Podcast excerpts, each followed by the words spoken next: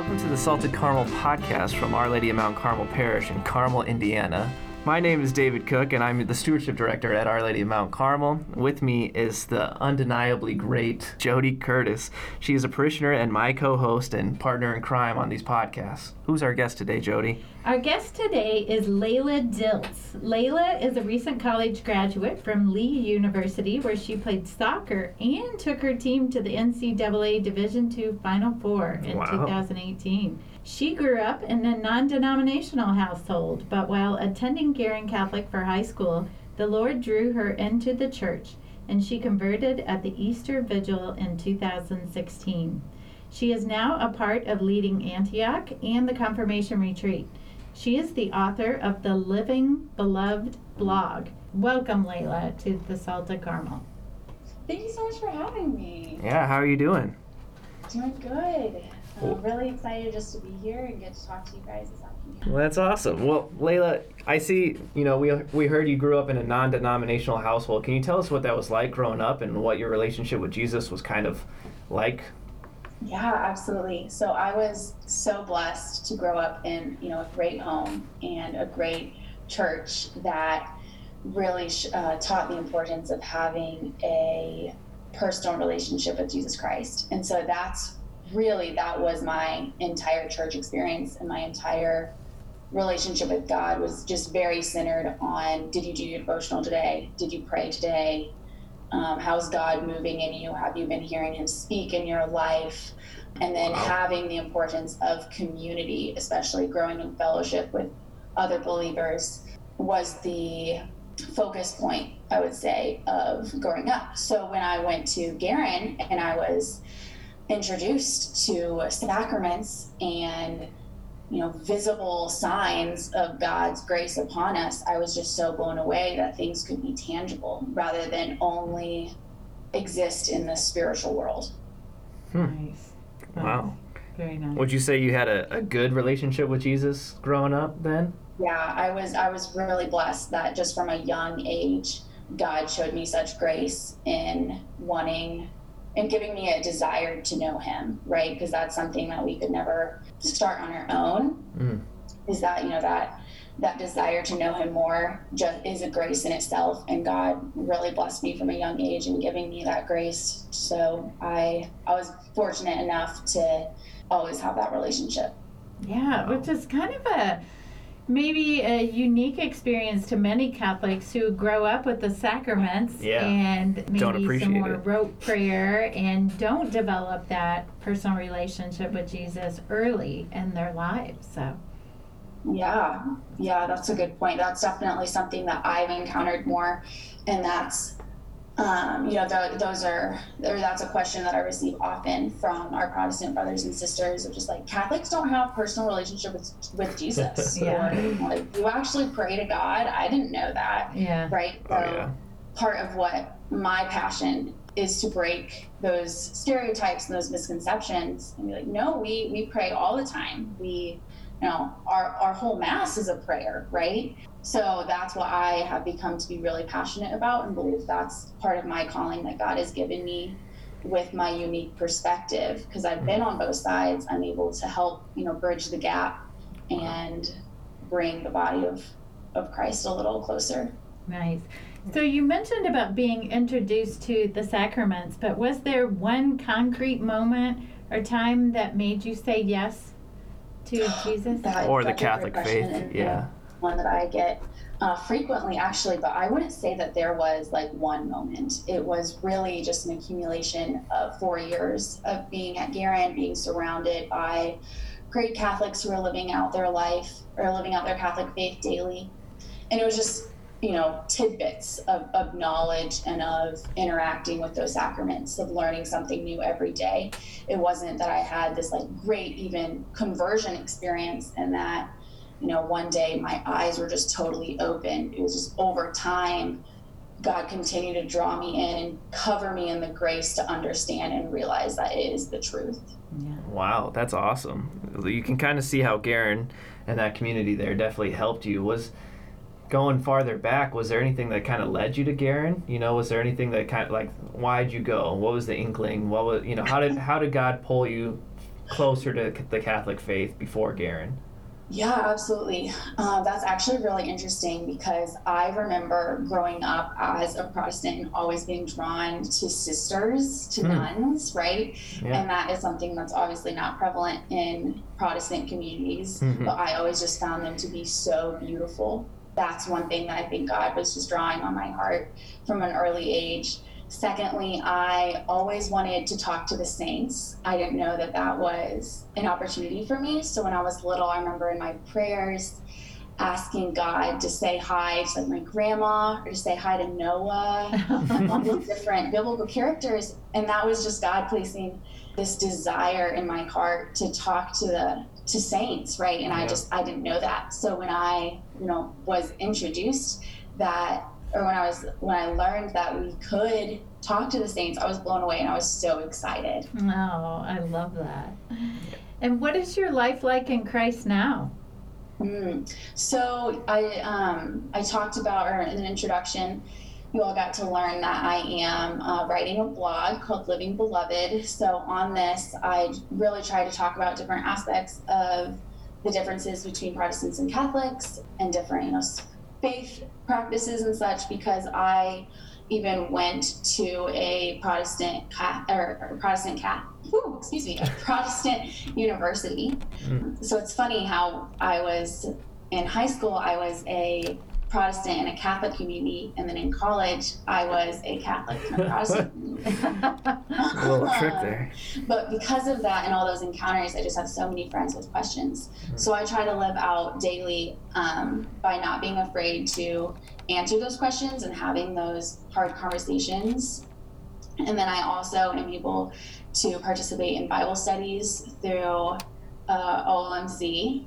And I'm also leading the confirmation retreat, which this year it's all virtual. Yeah. So it's very, Yeah. it's pretty interesting but Uh-huh. it's been awesome. Um, I have a meeting tomorrow night. Really excited to see the girls again. There you go. And then I'm part of Antioch as well. Oh, that's Very amazing. nice. Thank you for serving in those ministries. Oh yeah, us. I'm doing the virtual confirmation thing too, and it's already a challenge because we were talking, and then all of a sudden we had five of the the boys in our group like turn off their camera, and I was oh. like, oh no, like keep your camera on. I have to know you're there.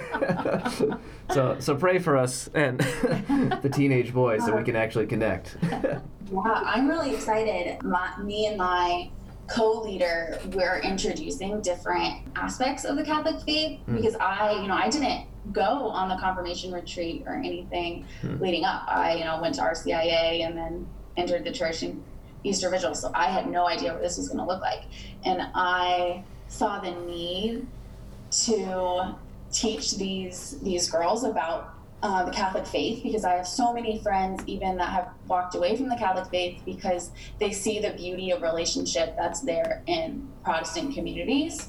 So I think that it's important that we teach people that the personal relationship is there, but then there's also tangible ways and graces to receive, and that God has blessed us with all these, you know, sacraments that we can take a part of.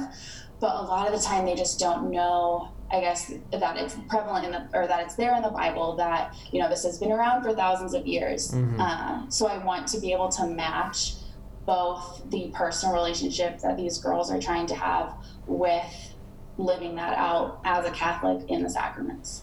Nice. That's awesome. That is. You can you can definitely tell how the Lord's just been giving you experience after experience to groom your evangelistic heart. Yeah. Yeah. Um, That's very true. But one question I would have is like you kind of see how your Protestantism helps you with your relationship with God. Catholicism kind of comes with Guerin and the sacraments and uh, finding the tangible.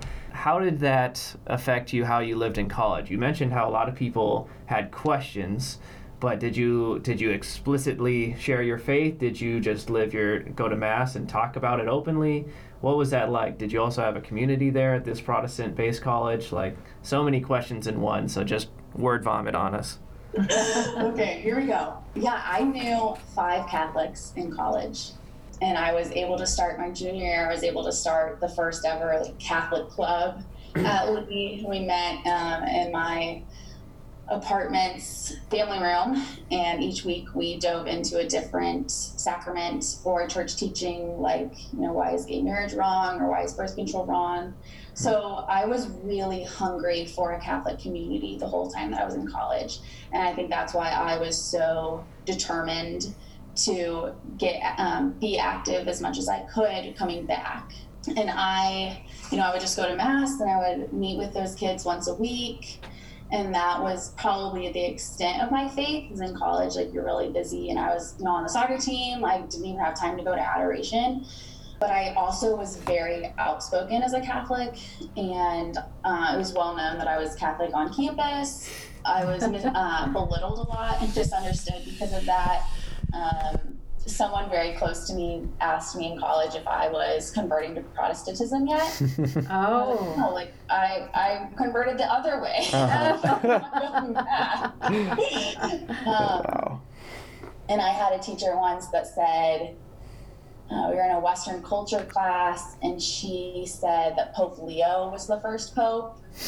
I had to raise my hand and be like, actually, that's Peter. oh, Uh-huh. So I was pretty outspoken. A lot of people, you know, just had a lot of misunderstandings and were Mm. and have been hurt by the Catholic faith, and so a lot of people came up to me to have those conversations, which was awesome. But I don't say that I probably t- took advantage as much as I should have in those hard conversations and revealing the truth to people. That's always hard too. Mm. You kind of have to reveal what the other person's ready for anyway, so the Lord is probably guiding you more than you think. Yeah. Mm-hmm. What I've learned through all the evangelization experience that God has given me is that so often I look into it and I'm like, I'm going to convert this person. I want them to know mm-hmm. the truth and they're going to come out and they're going to be a Catholic at the end of this. You know, at the end of my four week discussion with them Yep. or at the end of this coffee shop conversation, right? And God really had to work on me and just be like, I'm not calling you to convert them because that is not your role. Mhm. Your role is just to plant a seed. Ah, Exactly. I will do the rest. Mhm. So that's been something that I just have to really uh, remind myself even every day because I am an achiever and I am a performer. Yep. Enneagram number three. So um, you know, I like I want to see that fruit, Mhm. and God's not calling us to see that, and there's no pressure that we have on us to you know say all the right things or to convert them at the end, but rather you know God could be calling them on an 18 year journey, and you're just one conversation. Hundred And percent. it's what's important is that you're being obedient and just having that conversation. yeah. Yeah, there's a, a scripture, and I can't directly cite it, but it's Paul planted the seed, Apollos watered, but God created the growth, you know? And so many, many gears along the line, the assembly line, to Nice. get them to be Catholic. Yeah. And Layla, I think your mom converted to Catholicism as well, right? Did that happen at the same time as you or after? Or was, was she one of those people that you said, I'm going to have you? No, my parents, both my mom and my dad, converted the Oh. year after I did, oh, which oh, was wow. I did too. the biggest blessing. And God, you know, where God took me on a conversion story of 18 years, they they were on, you know, like a 50 year conversion story. So again, you just never want to rush those conversations or think that all that pressure's on you because Lord the Lord has something so much greater in store. But that has been a huge blessing in our lives. I would say that my parents weren't necessarily surprised when I came home and told them that I was converting. So I came home on a Sunday night and I told them, I'm going to convert. Monday, I signed up for RCI A classes. And then Tuesday, I went to my first class. Wow. really, really fast. And I, you know, once I made that decision, there was absolutely no turning back. But I wouldn't say that my parents were surprised even when I told them I was converting because for the past four years, I would come home and I would be like, hey, do you know that the Catholics actually believe this? no, like they, they're not like that at all. And so they kind of saw this for the last four years. They were learning themselves. But once I said, I'm going to convert, that's when they really dug in and started learning things about Catholicism. Uh, that's when they really took it seriously. And that's just been, I mean, the biggest blessing to our family is is the Catholic faith and being welcomed and having a, such great community at OLMC especially. Yeah, Wow. fantastic. So, Layla, you know what, Our Lady, we like to say we're grateful no matter what. What is something that you're grateful for? I'm definitely grateful for the church, no matter what, um, because I can interpret anything that I want or anything, I can interpret anything the way that I want to, but knowing that there is truth out there and knowing that this is what Christians have always believed, you know, this is accurate, I just find so much comfort in that. You know, it doesn't matter what I believe to be true because that mm-hmm. doesn't determine if something's truth. So I'm I'm so thankful for my Catholic faith. That's Nice. awesome. You kind of scared me at the beginning of that sentence. You're like, I'm grateful that I can interpret whatever I want. I was just like, whoa there. but then you redeemed it. What's going on? so, our name of our podcast is Salted Caramel. It's based off the scripture, You're the salt of the earth. And if Right. you know, if you lose your saltiness, like there's no point to you. So we're trying to redeem the phrase "staying salty." Uh, instead, instead of having it be sassy and mean or whatever, we want it to be how are you staying close to God? How are you being a good disciple? So, Layla, how are you staying salty this week in particular? What are some tangible things that you would you are doing? Great question. um, well, I'm in this great Bible study with four other women about my age. And so each morning I wake up and I do that. And I'm really excited because this week it's on the Eucharist, which is great timing because tomorrow night in confirmation, um, I'm going to talk about the Eucharist and how that's applicable. So it's just God like pulled these two things together. but also, right now, God has really been working on my heart to be still. Hmm. Um, my parents live in, out on a neighborhood lake, and so often I just see like how the water reflects, you know, how the water is a true reflection of, or is a reflection of anything, um, you know, the houses across the water, the trees across the lake, um, and it's only a reflection when we're still. And so, just looking at that, I mean, like, I want to be a true reflection of, you know, the Lord, of Jesus Christ. And I have to be still in order to do that because so often in my prayer life, I, you know, I, I just, I just go on, right? I'm like, God, let me tell you about my day, X, Y, and Z, and these are my hopes, and these are my dreams, and here are all the people that I want to pray for. but really, just God, God just calls us to like, hey, I have something to tell you, but you have you have to be still to listen that. Wow. What a Uh, great reminder for all of us, Layla. So, Oh yeah. The again, sorry to cut you off, Jody. Again, scripture. I'm I'm sounding like a Protestant here, but, I'm just kidding.